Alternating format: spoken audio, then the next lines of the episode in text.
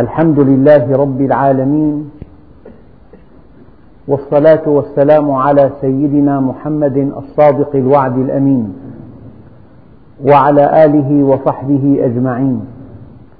اللهم لا علم لنا إلا ما علمتنا إنك أنت العليم الحكيم.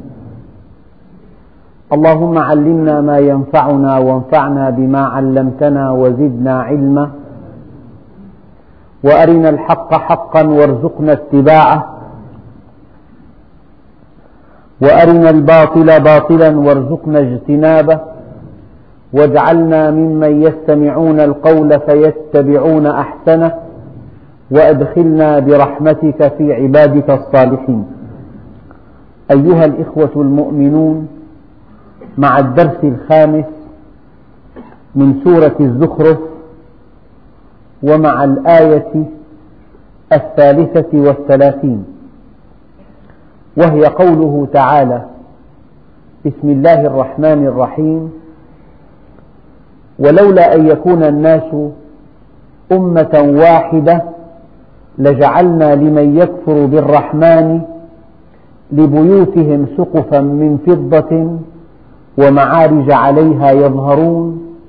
ولبيوتهم أبوابا وسررا عليها يتكئون وزخرفا وإن كل ذلك لما متاع الحياة الدنيا والآخرة عند ربك للمتقين.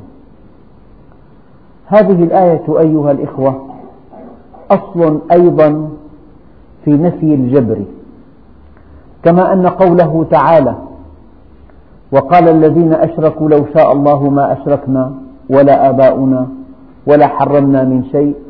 كذلك كذب الذين من قبلهم حتى ذاقوا بأسنا. قل هل عندكم من علم فتخرجوه لنا؟ إن تتبعون إلا الظن وإن أنتم إلا تخرصون.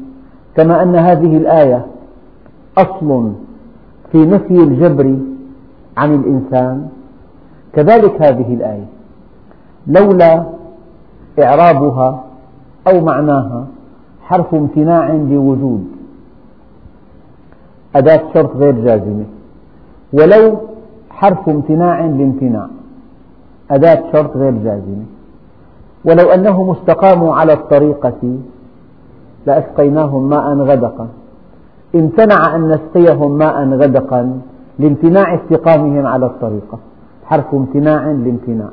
لو جئتني لأكرمتك. امتنع إكرامي لك لامتناع مجيئك.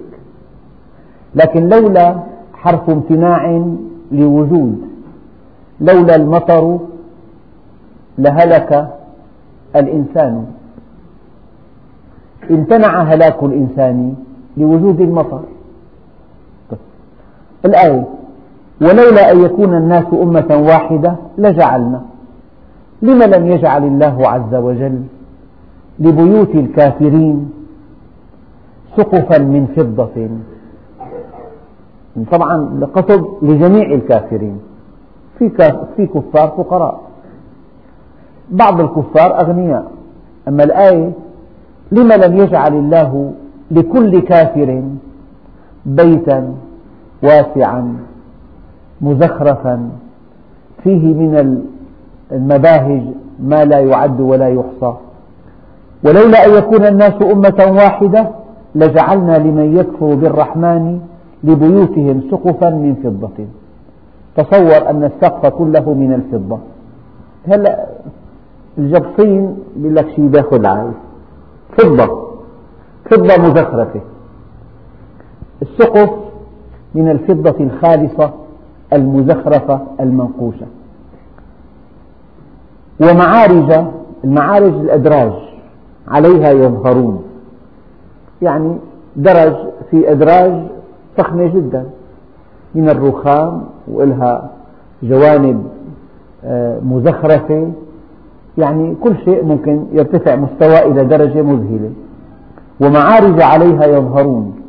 ولبيوتهم أبوابا من فضة أيضا. الباب كله من الفضة. وسررا أيضا من الفضة عليها يتكئون. وزخرفا. الإنسان أحيانا يدخل لبيت في في فخامة وفي أناقة وفي زينة وفي اتساع وفي راحة وفي وسائل. قال وزخرفا. يعني السقف من الفضة المزخرفة والأدراج من الفضة المزخرفة والأبواب من الفضة والسرر التي يجلسون عليها من الفضة. والبيت إجمالا مزخرف هلا بدك تزيينات. ليس القصد بالفضة بالذات. القصد أن الله عز وجل لو أن خلق الإنسان كافرا خلقه ليكون كافرا ولم يرد منه الهدى ولم يخلقه لجنة عرضها السماوات والأرض. لو أن الله خلق للجنة أناسا كما يزعمون وخلق للنار أناسا. لو أن الله سبحانه وتعالى خلق الإنسان في الأصل كافرا وخلق إنسانا آخرا في الأصل مؤمنا. لو أنه فعل ذلك لجعل الدنيا للكفار لهوانها على الله. متى تعطي عدوك شيئا؟ إذا كان هذا الشيء هين عليك أو إذا كان هذا الشيء هينا عليك. لأنها هينة.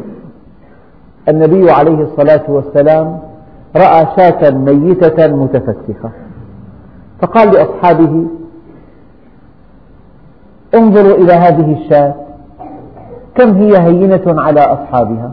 ألقوها, ألقوها في الطريق.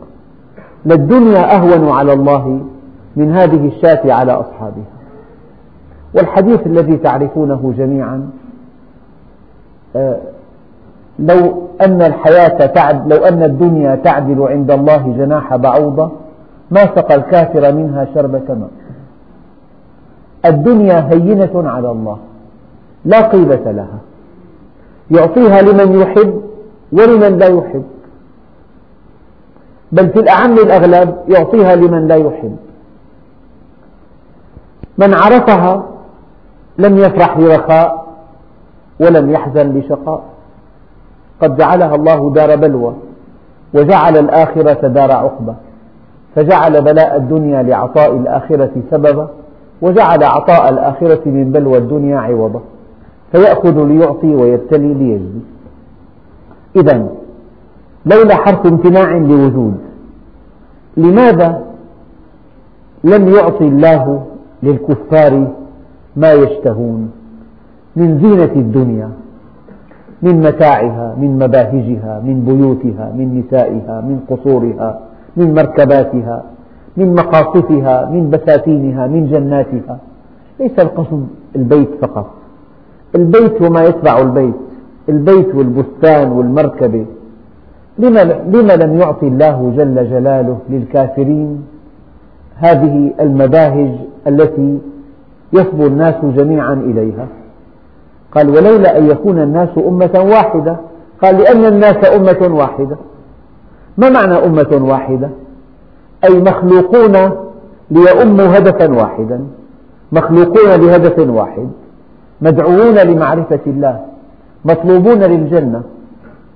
لو أن الله عز وجل خلق أناسا للنار وأناسا للجنة خلق أناسا كافرين وأناسا مؤمنين. لو أن الله سبحانه وتعالى أجبر عباده على الكفر لم يكن هناك من حكمة في تعذيب الكفار في الدنيا والتضييق عليهم وسوق الشدائد لهم لكن لأنه خلق كل خلقه ليسعدهم. خلق كل خلقه من نفس واحدة. من طبيعة واحدة ولهدف واحد نبيل. لأن الناس, كله لأن الناس كلهم خلقوا لهدف واحد إذا سيعالجهم وسيضيق عليهم ولا يعطيهم سؤلهم في الدنيا كما يريدون بل يعطيهم ما ينبغي أن يعطيهم إياه كي يلتفتوا إلى الله عز وجل. الناس أمة واحدة. من طبيعة واحدة من بنية واحدة من جبلة واحدة أودعت فيهم الشهوات ليرقوا بها إلى رب الأرض والسماوات. أعطوا حرية الاختيار زودوا بعقل يدلهم على الله عز وجل. فطروا فطرة نقية صافية طاهرة. خصائص واحدة والهدف واحد والطريق واحد كل هذه المعاني تجمعها كلمة ولولا أن يكون الناس أمة واحدة. يعني أنت ترضى من أب عنده خمس أولاد يهيئ واحد يكون طبيب واحد يكون يعني حاجب واحد يكون دخله غير محدود واحد دخله محدود واحد هيئ يكون عالم الثاني يخليه جاهل أب واحد. هذا الشيء ما بتقبله من أب أنت أساسا لا تقبله من أب. أن يخلق أن, أن يوجه ابنا ليكون في أعلى مرتبة اجتماعية. وأن يضع العراقيل أمام ابن آخر ليكون في الدرجة السفلى الاجتماعية. لا تقبل هذا من أب. فالله عز وجل خلق الناس أمة واحدة. ليؤموا هدفا واحدا. ليقصدوا الجنة. وما أعد لهم فيها من نعيم مقيم. خلقهم جميعا ليكونوا سعداء في الدنيا والآخرة. هذا المعنى الذي يليق بالله عز وجل. ولولا أن يكون الناس أمة واحدة يعني عبادي كلكم ضال إلا من هديته فاستهدوني أهدكم. كلكم جائع إلا من أطعمته فاستطعموني أطعمكم. كلكم عار إلا من كسوته. فاستكسوني أكسكم. لو أن أولكم وآخركم وإنسكم وجنكم كانوا على أتقى قلب رجل واحد منكم ما زاد في ملكي شيئا. ولو أن أولكم وآخركم وإنسكم وجنكم كانوا على أفجر قلب رجل واحد منكم ما نقص في ملكي شيئا. لو أن أولكم وآخركم وإنسكم وجنكم وقفوا على صعيد واحد. وسألني كل واحد منكم مسألة ما نقص ذلك في ملكي إلا كما ينقص المخيط إذا غمس في مياه البحر. ذلك لأن عطائي كلام وأخذي كلام. فمن وجد خيرا فليحمد الله ومن وجد غير ذلك فلا يلومن إلا نفسه. أرجو الله سبحانه وتعالى أن أكون وفقت في توضيح معنى ولولا أن يكون الناس أمة واحدة. جميعا مطلوبون. جميعا خلقنا للجنة. جميعا خلقنا للسعادة. جميعا آه، يحفظنا الله عز وجل لنلتفت إليه ونتقرب منه. فما في عبد مخلوق للنار كما يدعي بعضهم وعبد مخلوق للجنة. ما في عبد قدر عليه أن يكون كافرا من الأزل وكفر في الدنيا تنفيذا لقضاء الله عز وجل وسوف يحاسب في, في, في الآخرة لأنه كفر بقضاء الله.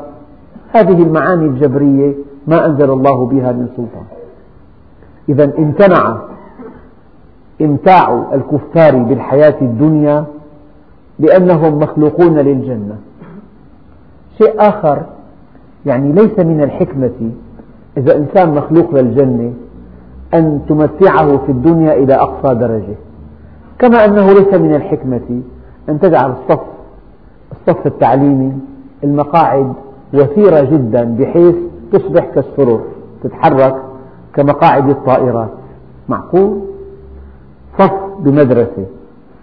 طلاب لو, لو أن المقعد مريح إلى درجة أنه يصبح كالسرير بحركة بينام الطالب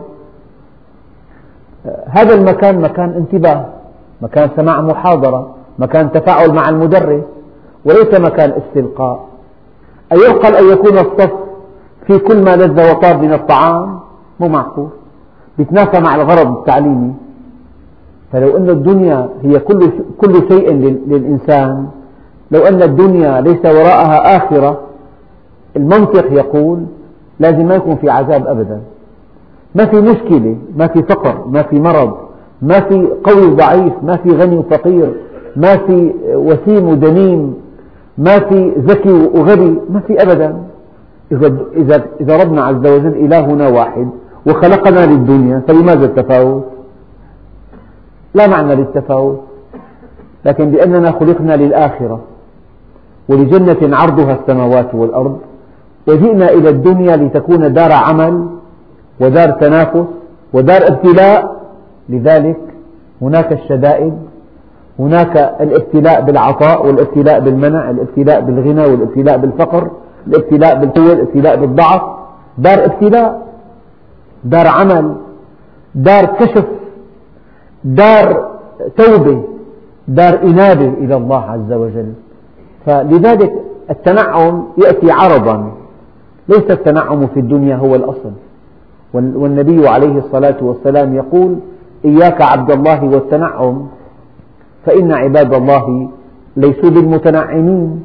يعني إنسان يبني حياته على السرور على الاسترخاء على التنعم بالطعام والشراب وكل المباهج. يقعد عن طلب الحق يقعد عن طلب العلم يقعد عن عمل صالح. هذا الإنسان ما عرف حقيقة الدنيا. جهلها إذا ما الذي لم يجعل للكفار جميعا بيوتا فخمة وبساتين غناء وقصور رحبة ومال وفير وجمال وذكاء؟ لماذا؟ لو أنهم خلقوا للدنيا فقط. لو أنهم خلقوا ليكونوا كفارا. ولأن الدنيا هينة عند الله عز وجل. لو أنه أعطاها لهم. طبعا في حالات نادرة. هناك إنسان يعطى الدنيا لا لكرامته على الله لهوانه على الله. كما قال الإمام علي كرم الله وجهه. لو أن الدنيا لو أن الله فلينظر ناظر بعقله أن الله أكرم محمدا أم أهانه حين زوى عنه الدنيا.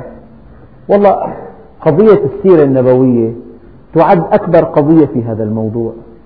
يعني سيد الخلق حبيب الحق. سيد ولد آدم ولا فخر. سيد الأولين والآخرين. سيد الأنبياء والمرسلين. المخلوق الأول الذي أقسم الله بعمره الثمين ما سكن ببيت فخم. كان إذا صلى قيام الليل نحت السيدة عائشة جانبا حتى يصلي لأن غرفته الصغيرة جدا لا تتسع لصلاته ونومها. كان إذا دخل بيته يقول هل عندكم من شيء؟ يقال له لا. فيقول فإني صائم. ما في بيت من بيوتنا. ما بيلتقى شيء تاكله إطلاقا. ولا لقمة. ما في. لو أن الدنيا تعدل عند الله جناح بعوضة ما سقى الكافر منها شربة ماء لأن النبي عليه الصلاة والسلام سيد الخلق وكان فقيرا. قال أوذيت وما أوذي أحد مثلي. وخفت وما خاف أحد مثلي. ومضى علي ثلاثون يوما لم يدخل جوفي إلا ما يواريه إبط بلال. السيدة فاطمة طلبت من أبيها رسول الله خادما خادمة. فقال والله يا فاطمة لا أؤثرك على فقراء المسلمين. ما في شيء زيادة يعني. فقراء المسلمين أولى, أولى منك.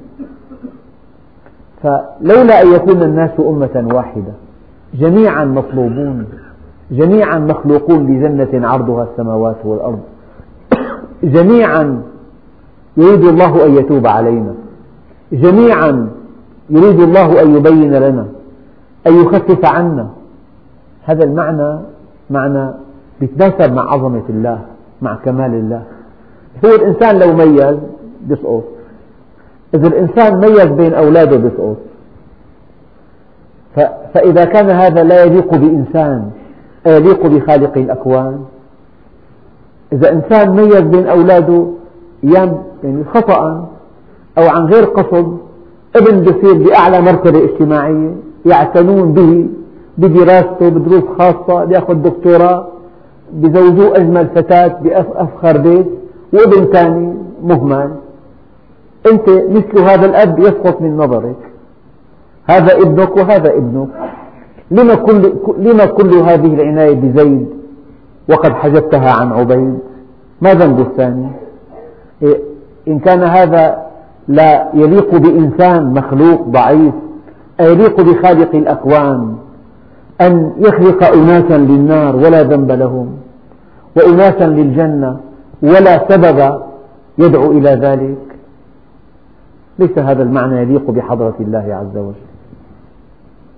ولولا أن يكون الناس أمة واحدة لجعلنا لمن يكفر بالرحمن لبيوتهم سقفا من فضة ومعارج عليها يظهرون ولبيوتهم أبوابا وسررا عليها يتكئون وزخرفا.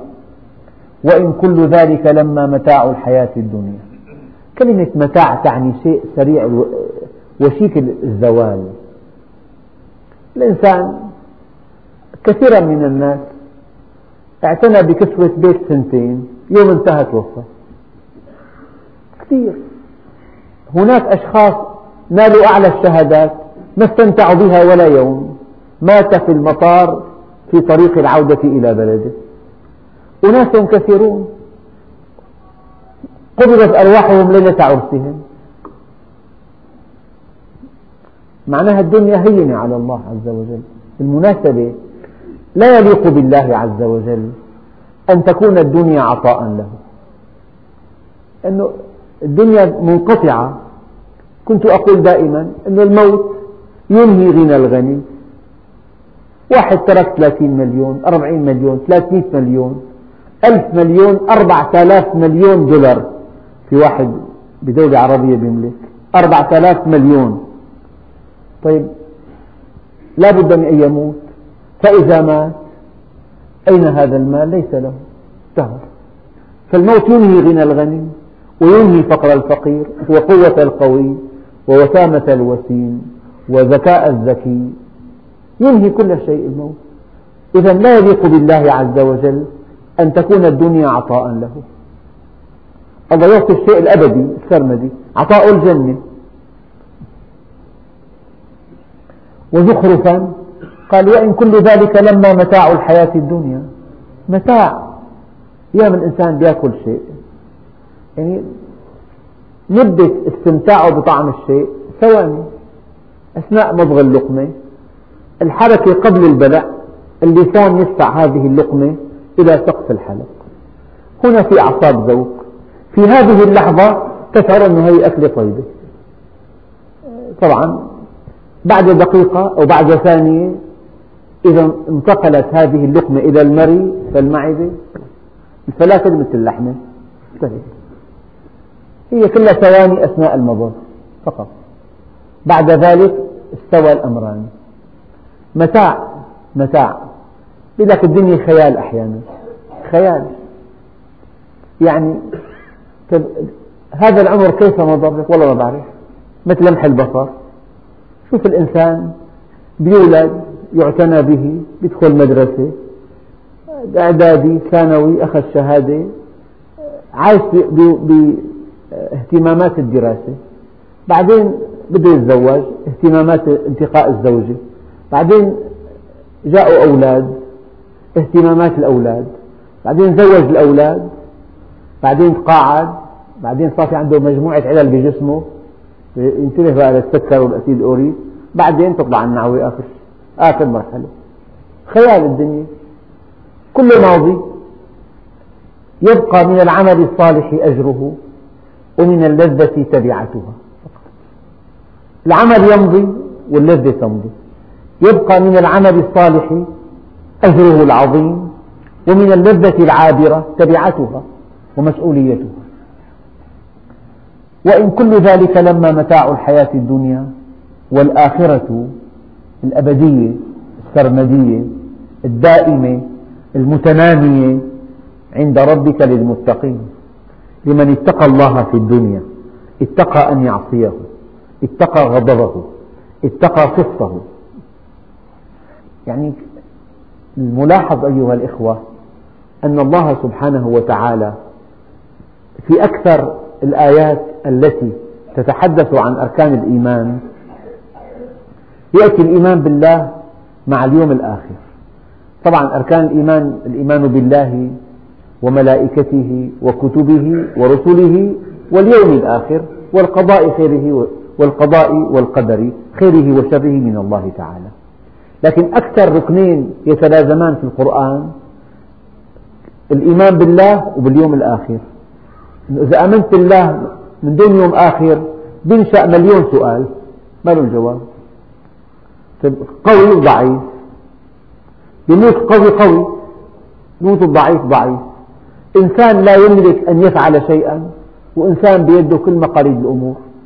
إنسان يملك أموال لا تأكلها النيران وإنسان يشتهي أن يأكل لقمة لا يجدها. في مجاعات فلو ألغيت الإيمان باليوم الآخر بنشأ مليون سؤال بلا جواب. لكن اليوم الآخر في تسوية حسابات. الله عز وجل الدنيا كلها تنطق بأسمائه الحسنى. الكون كله يجسد أسماءه الحسنى. لكن الدار الآخرة تؤكد عدالته في تسوية حسابات. مرة قرأت مثل أعجبني. لو فرضنا قعدوا أناس في مسرح. ومسرحية بدأت إذا كان الأحداث تطورت إلى أن إلى أن وصلت إلى عقدة ثم أخي الستار. لماذا يبقى الناس في مقاعدهم؟ مع أن الستار أرخي. لأنه يعتقدون أن المسرحية لم تنتهي بعد. ما مصير القاتل؟ ما مصير هذا الذي خان؟ لأنه القصة ما انتهت لسه ونحن في الدنيا يأتي الموت والقصة لم تنتهي. في ظالم في مظلوم في مغتصب في قاهر في مقهور في مستغل في مستغل مستغل في مستغل. طيب وماتوا اثنين. لا بد من يوم تسوى فيه الأمور. يعود الحق إلى أصحابه. يؤخذ للمظلوم من الظالم للضعيف من القوي. للمغتصب للمغتصب من المغتصب. فلذلك الإيمان بالله واليوم الآخر هما الركيزتان الأساسيتان للإيمان لأركان الإيمان. ومن يعش ومن يعش عن ذكر الرحمن نقيض له شيطانا فهو له قرين. عشى يعشو ومن يعشو طبعا الفعل المضارع مجزوم بحذف حرف العلة. والضمة دليل أن الحرف المحذوف واو ومن يعشو أصل الفعل عشى عشى لها معنى. وعشي يعشى لها معنى آخر. عشي يعشى يعني لم يرى بوضوح لضعف في بصره. في عنا بصير وأعمى وأعور وأعشى. الأعشى ضعيف البصر والأعور بعين واحدة والبصير بصير والأعمى أعمى. فعشي عشي يعشى يعني لم يرى حقيقة الشيء لا لضعف في بصره. هذا المعنى هنا غير مقصود. أما الفعل هنا عشى يعشو. ما معنى عشى يعشو؟ أن الإنسان لم يرى حقيقة الشيء لا لضعف في بصره. ولكن لرغبة بعدم لرغبة في أن لا يرى. يعني يتعامى يتعاشى يجعل نفسه يعرض عن أن يرى. فالله عز وجل معنى ذلك أن الله هيأك بعقل يريك الحق حقا. أداة معرفة الله العقل جاهز أعطاك بصر كي ترى آيات الله. أعطاك سمع كي تستمع إلى آيات الله. أعطاك لسان كي تسأل. بالعين ترى الآيات وبالأذن تسمع الموعظات وباللسان تسأل وبالعقل تحاكم ومع ذلك يعشو يعني يريد أن لا يرى يريد أن لا يسمع يريد أن لا يفكر. فعسى يعشو يعني عدم وضوح الرؤية لا لضعف في عينيه بل لرغبة في عدم الرؤية.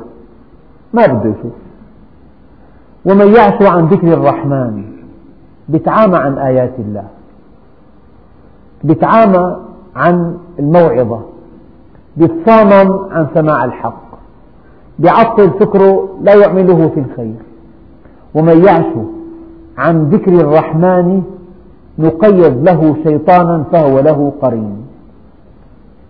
أخواننا الكرام الإنسان بين إلهام ملك وبين وسوسة شيطان إذا الإنسان مع الله يأتي الملك فيلهمه وإذا ابتعد عن الله عز وجل يأتي الشيطان فيوسوس له.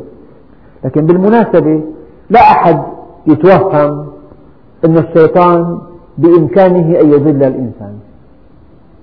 لكن هناك توافق بين رغبة الإنسان في الضلالة والانحراف والمعصية وبين وسوسة الشيطان له.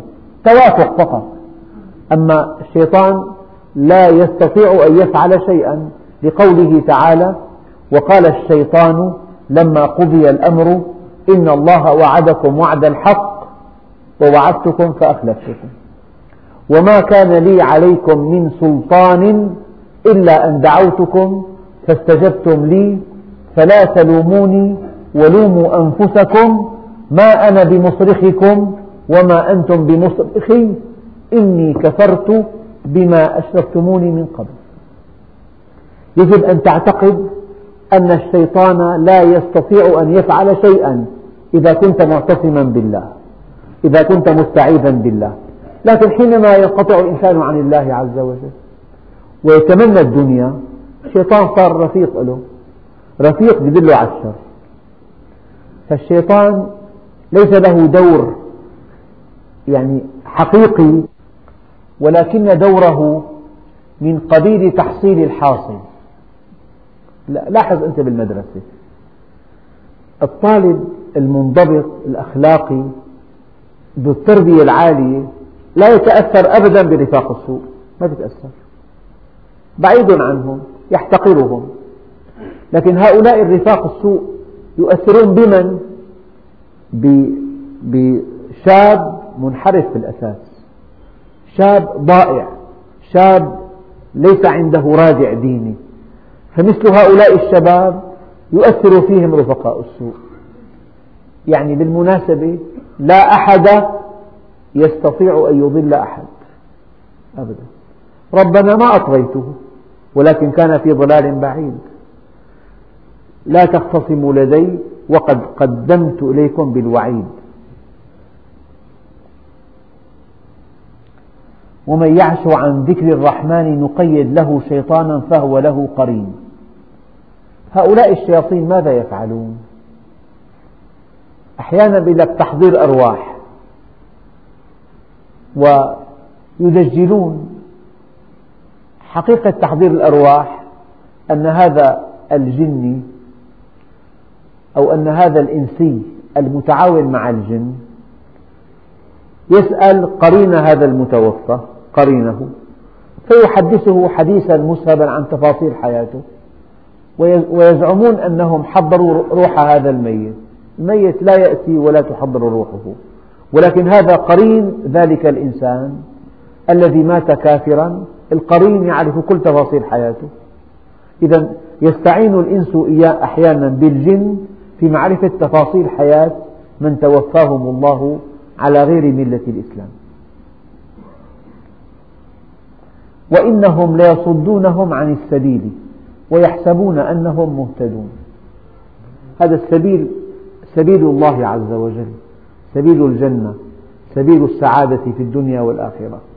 مهمة الشياطين الصد عن السبيل. والشيطان هكذا قال قال لا لأقعدن لهم صراطك المستقيم. الملاحظ أن الإنسان ما دام في المعاصي والموبقات والانحرافات ما عنده مشكلة نفسية ما عنده وسوسة أبدا. لا في عنده وسواس لا عنده ضيق لا عنده كوابيس أبدا. لكن لمجرد أن يتجه إلى الله تقوم قيامة الشياطين.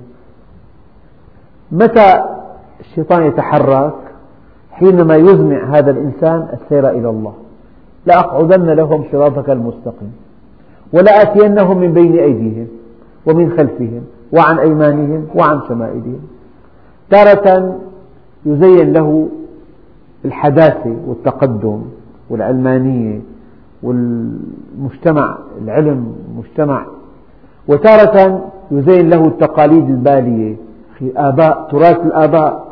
يكون بالتراث في معاصي كثيرة في عادات كلها خلاف الدين. إما أن يأتيه من الحداثة أو من التقليد. عن, عن شمائلهم المعاصي عن أيمانهم الوسوسة. دائما يأتي المؤمن الشيطان من باب يلقي في روعه أنه أنت ما لك مؤمن أنت منافق أنت لا تحب الله عز وجل. يلقي في ذهنه خواطر سيئة جدا. فهذا الذي يفعله الشيطان عن أيمانهم عن شمائلهم من بين أيديهم من خلفهم. وإنهم ليصدونهم عن السبيل ويحسبون أنهم مهتدون. والحقيقة أخطر شيء في حياة الإنسان أن يتوهم أنه على حق وهو على باطل. من الناس من يدري ويدري أنه يدري فهذا عالم فاتبعوه. منهم من يدري ولا يدري أنه يدري فهذا غافل فنبهوه منهم من لا يدري ويدري أنه لا يدري فهذا جاهل فعلموه. لكن أخطر واحد منهم من لا يدري ولا يدري أنه لا يدري. فهذا شيطان فاحذروه. مشكلة أنه أن يكون الإنسان على باطل ويحسب أنه على حق. منحرف ويحسب أنه مستقيم. مسيء ويحسب أنه محسن. مفسد ويحسب أنه مصلح ضال ويحسب أنه مهتدي. ماله حرام ويحسب أن هذا ذكاء وشطارة. آه، يفعل يقتنص الشهوات ويحسب أنه ذو باع طويل في الخبرات في الحياة. هذا كله أوهام. لذلك قل هل ننبئكم بالأخسرين أعمالا الذين ضل سعيهم في الحياة الدنيا وهم يحسبون أنهم يحسنون صنعا ضل سعيهم وهم يحسبون. يعني أخطر آفة في الإنسان أن يكون في وضع سيء جدا ويتوهم أنه خلاف ذلك. المشكلة إذا الإنسان عرفان حاله مقصر أو عاصي صار باب التوبة مفتوح أمامه. لكن حينما يظن نفسه على حق هو على باطل أغلق عليه باب التوبة. قالوا المبتدع لا يتوب. قالوا الابتداع أحب إلى إبليس من المعصية. إذا الإنسان اعتقد عقيدة زائغة. الشيطان يرحب فيها أكثر من المعصية إن المعصية يتوب منها الإنسان. معروفة معصية. بالبديهة معصية بالفطرة معصية بالنص معصية. النص والفطرة والبديهة تؤكد أنها معصية. فإذا الإنسان وقع في معصية احتمال التوبة كبير جدا. لكن إذا وقع في عقيدة فاسدة بابتداع هذا لا يتوب. قالوا المبتدع لا يتوب. وقالوا الكبائر هي ذنوب المبتدعين والصغائر ذنوب المتبعين. فإبليس أحب إليه أن تبتدع من أن تعصي لأن المبتدع لا يتوب لكن العاصي يتوب. وإنهم ليصدونهم عن السبيل ويحسبون أنهم مهتدون. الحقيقة شيء خطير جدا. تعتقد عقيدة غير صحيحة. تعريف العلم الوصف المطابق للواقع. أن تصف الشيء بما هو فيه. فكل وصف خلاف الواقع جهل. يعني لما الإنسان يحرص أن تأتي كل تصوراته وعقائده وفق الواقع معنى على حق. أما خلاف الواقع على باطل. حتى إذا جاءنا الناس نيام إذا ماتوا انتبهوا. حتى إذا طبعا أحد الصحابة قال والله لو كشف الغطاء ما ازددت يقينا. وقال صحابي آخر والله لو علمت أن غدا أجلي ما قدرت أن أزيد في عملي. معناها من نعمة الله الكبرى على الإنسان أن تتفتح بصيرته في الحياة الدنيا. وهذا الذي أقوله لكم الآن قلته سابقا. يعني مشكلة الإيمان مشكلة وقت فقط. خيارك في الإيمان ليس خيار قبول أو رفض بل خيار وقت. أنه أي إنسان لا بد من أن يؤمن بعد فوات الأوان. أبدا. بقي أن تؤمن قبل فوات الأوان. الإيمان سيحصل. بقي أن تستفيد من إيمانك. بقي أن تؤمن في الوقت المناسب. بقي أن تؤمن وأنت معافى وأنت صحيح وأنت قوي وأنت غني وأنت حي. هذا هو الإيمان النافع. حتى إذا جاءنا طبعا عرف الحقيقة. قال يا ليت بيني وبينك بعد المشرقين. كان في اتصال حميم ولقاءات واستشارات. طبعا هو القرين العلماء قالوا قد يكون من الإنس لا من الجن.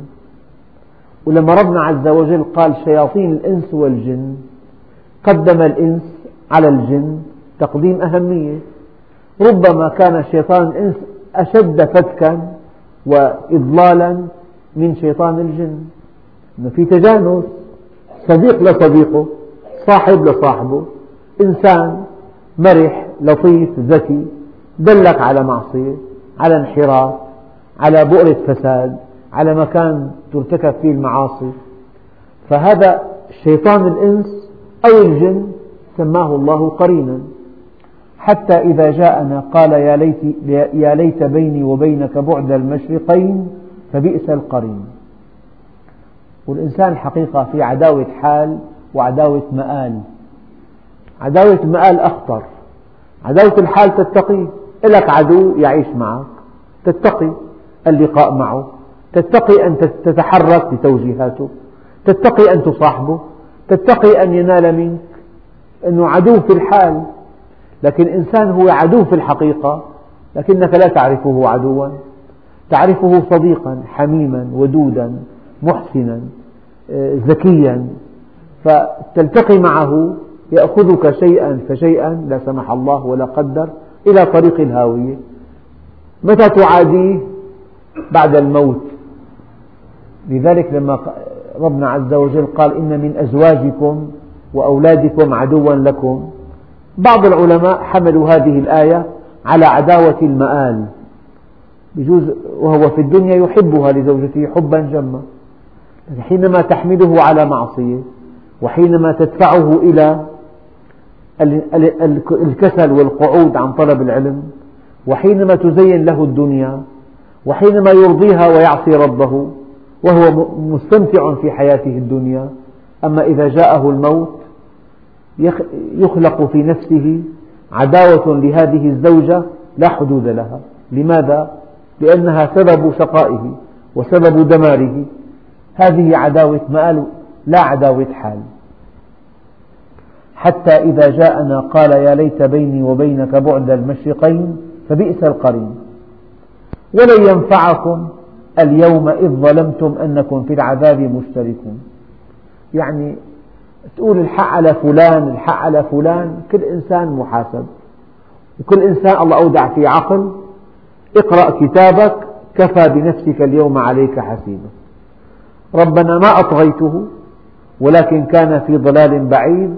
قال لا تختصموا لدي وقد قدمت إليكم بالوعيد. ما يبدل القول لدي وما أنا بظلام للعبيد. يعني لما الإنسان يقع بمخالفة كبيرة ويلقى عليه القبض متلبسا بهذه الجريمة. ماذا ينفعه أن يقول فلان دلني على هذا؟ فلان أغواني. كلام لا يسمع منه. إنسان مأخوذ بأفعاله الاختيارية. ولن ينفعكم اليوم أنكم إذ ظلمتم أنكم في العذاب مشتركون. أفأنت تسمع الصم أو تهدي العمي ومن كان في ضلال مبين؟ هذا الذي أصم أذنيه عن سماع الحق. مختارا. وهذا الذي أغمض عينيه عن رؤية الآيات مختارا. وهذا الذي عطل عقله عن إجراء المحاكمة المنطقية اختيارا. أغلق عينيه عن رؤية الآيات مختارا. وأصم أذنيه عن سماع الحق اختيارا. وعطل عقله عن إجراء المحاكمة اختيارا. هذا إذا اختار الضلال واختار الشهوة واختار الدنيا لا يستطيع أحد وفيهم رسول الله أن يهديه إلى سواء السبيل. لماذا؟ لأن الإنسان مخير. كل إنسان له اختيار. لها ما كسبت وعليها ما اكتسبت. من هنا قوله تعالى إنك لا تهدي من أحببت. لا تستطيع. ولكن الله يهدي من يشاء. الإنسان مخير. فما لم يشأ الإنسان الهداية لا يهتدي ولا أحد يهديه إلى سواء السبيل. يعني في أعظم من سيدنا النبي. عمه تبت يدا أبي لهب وتب.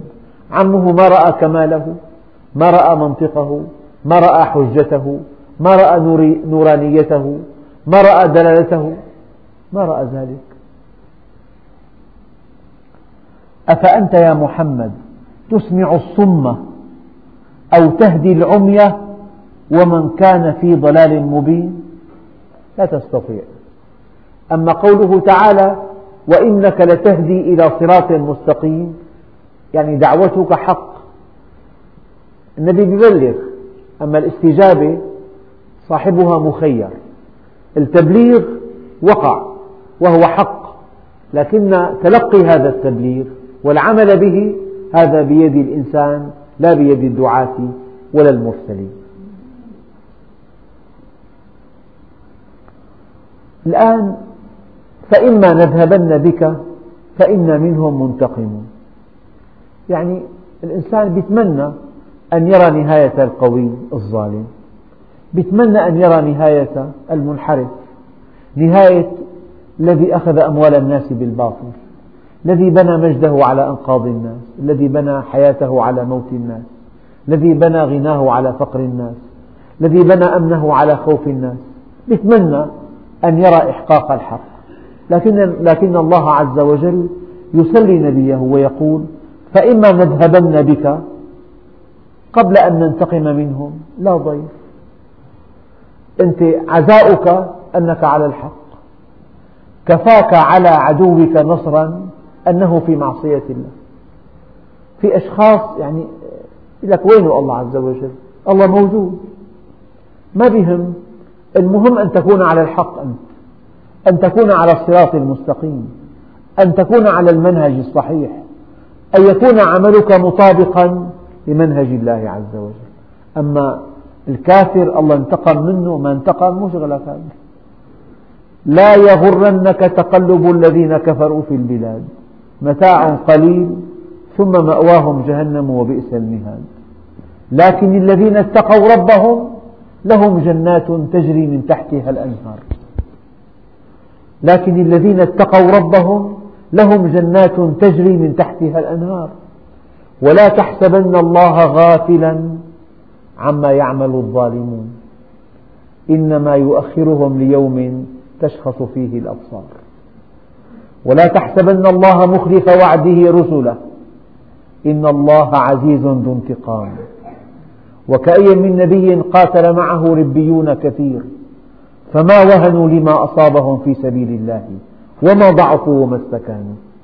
المؤمن معنوياته عالية جدا.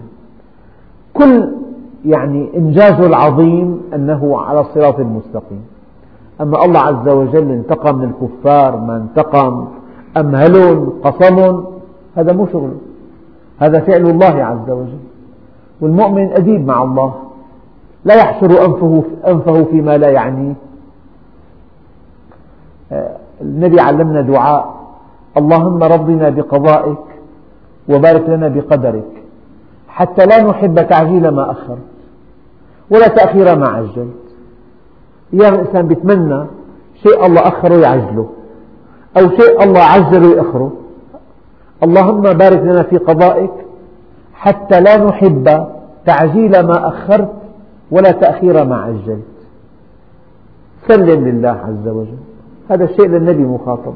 وإما فإما نذهبن بك فإن منهم منتقمون. يعني ذهبنا بك أو لم نذهب لا بد من أن ننتقم منهم في عاجل أمرهم أم في آجله. أو نرينك الذي وعدناهم فإنا عليهم مقتدرون. قضية زمن بس. يا التعبير مستخدم الآن. قضية وقت يعني صدر قرار بتنحيته بس مع وقت التنفيذ. ينتظر الوقت المناسب. قرار صدر. بقي أن ينفذ هذا القرار بالوقت المناسب. فقضية منتهية. يا محمد لا تقلق يعني.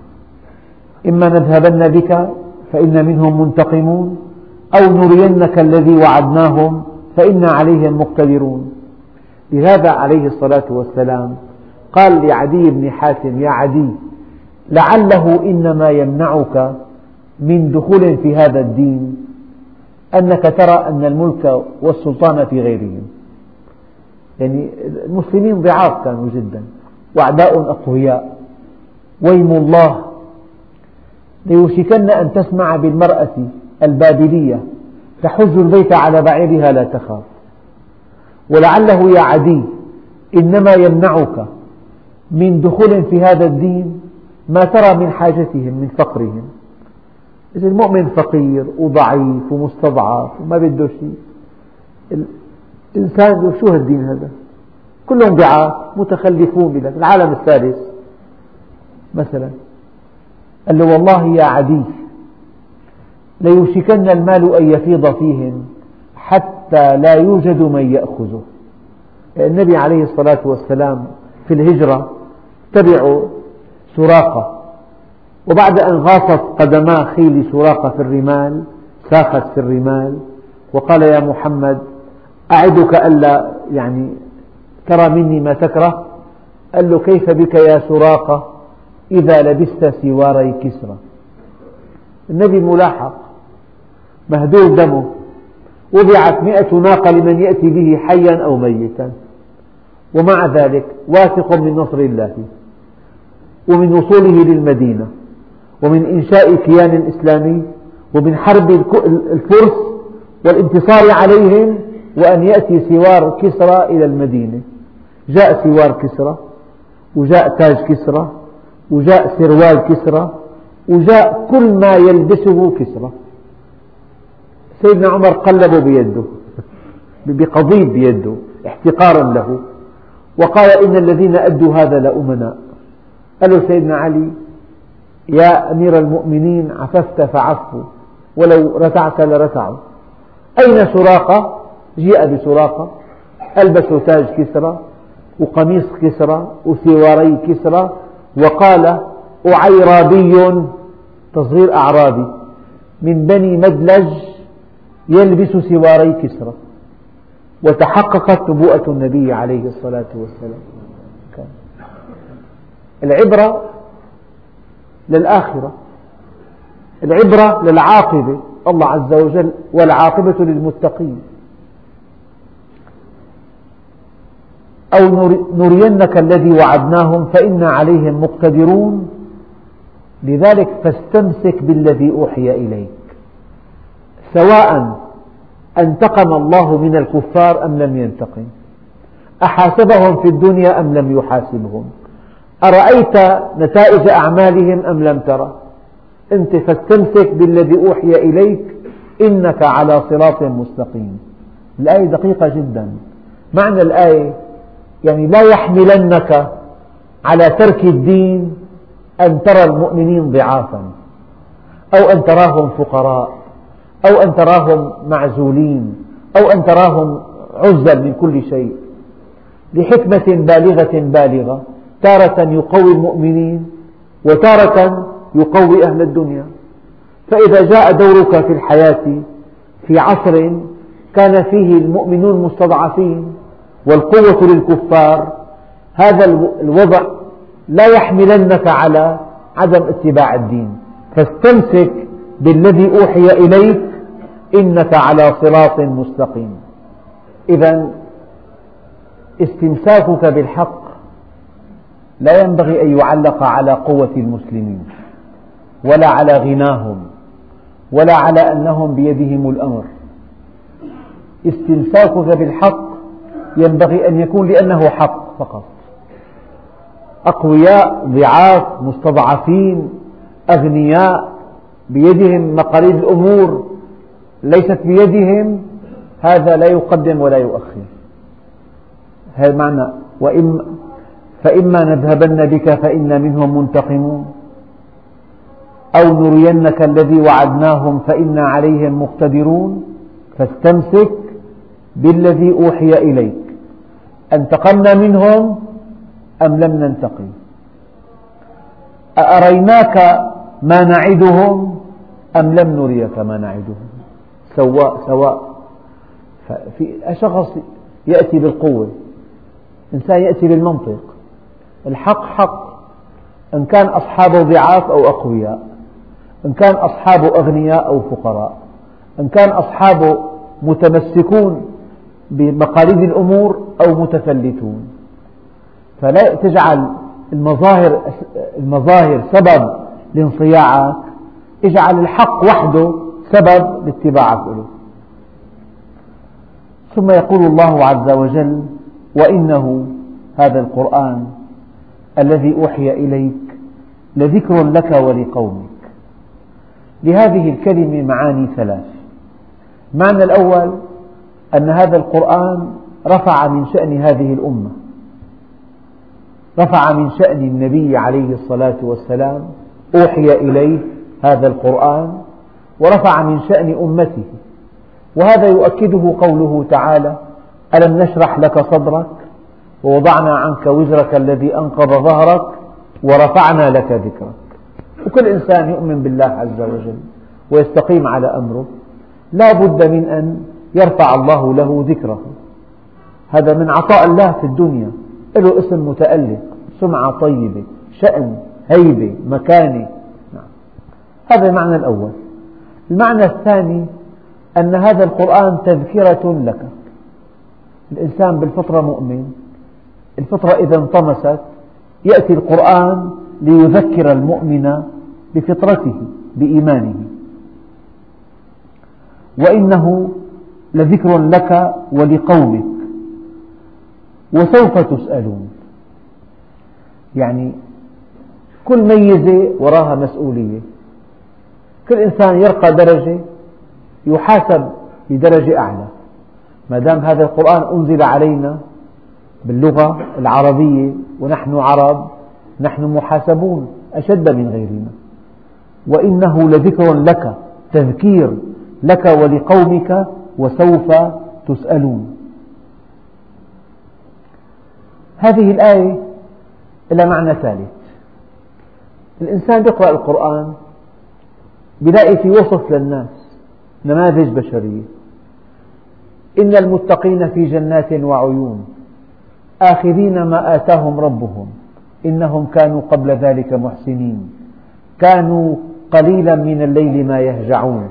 هذا نموذج. هل أنت منهم؟ لعل لعلنا منهم أو لسنا منهم. في نموذج آخر. إنما المؤمنون الذين إذا ذكر الله وجلت قلوبهم وإذا تليت عليهم آياته زادتهم إيمانا وعلى ربهم يتوكلون. هل أنت من هؤلاء؟ يعني الله ذكر نماذج ذكر لك ولقومك. وصف النبي بأعلى وصف. وصف وإنك لعلى خلق عظيم. وصف المؤمنين منهم سابق منهم مقتصد وصف الكفار وصف المنافقين الفجار المؤمنين المتقين الصديقين الأولياء.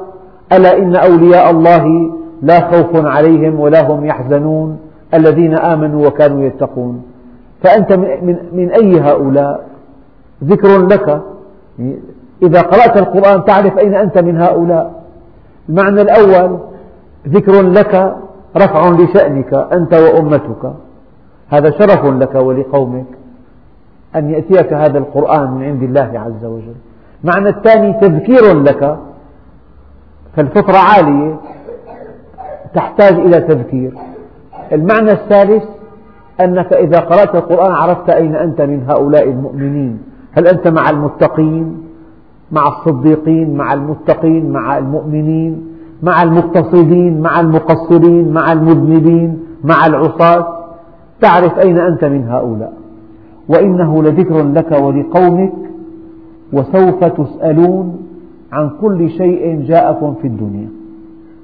آخر آية واسأل من أرسلنا من قبلك من رسلنا طبعا الرسل ماتوا. اسأل أتباعهم. أجعلنا من دون الرحمن آلهة يعبدون؟ يعني أنت يا محمد ما كنت بدعا من الرسل.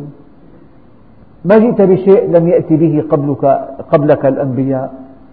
أنت على شاكلة الأنبياء ودعوتك كدعوتهم والأديان كلها تدعو للتوحيد. فلماذا هؤلاء يعارضونك؟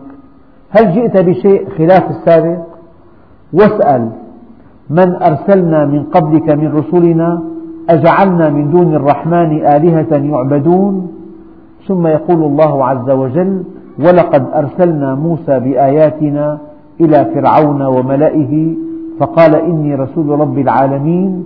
هذه القصة إن شاء الله تعالى نبدأ بها درسنا القادم. إن شاء الله تعالى والحمد لله رب العالمين.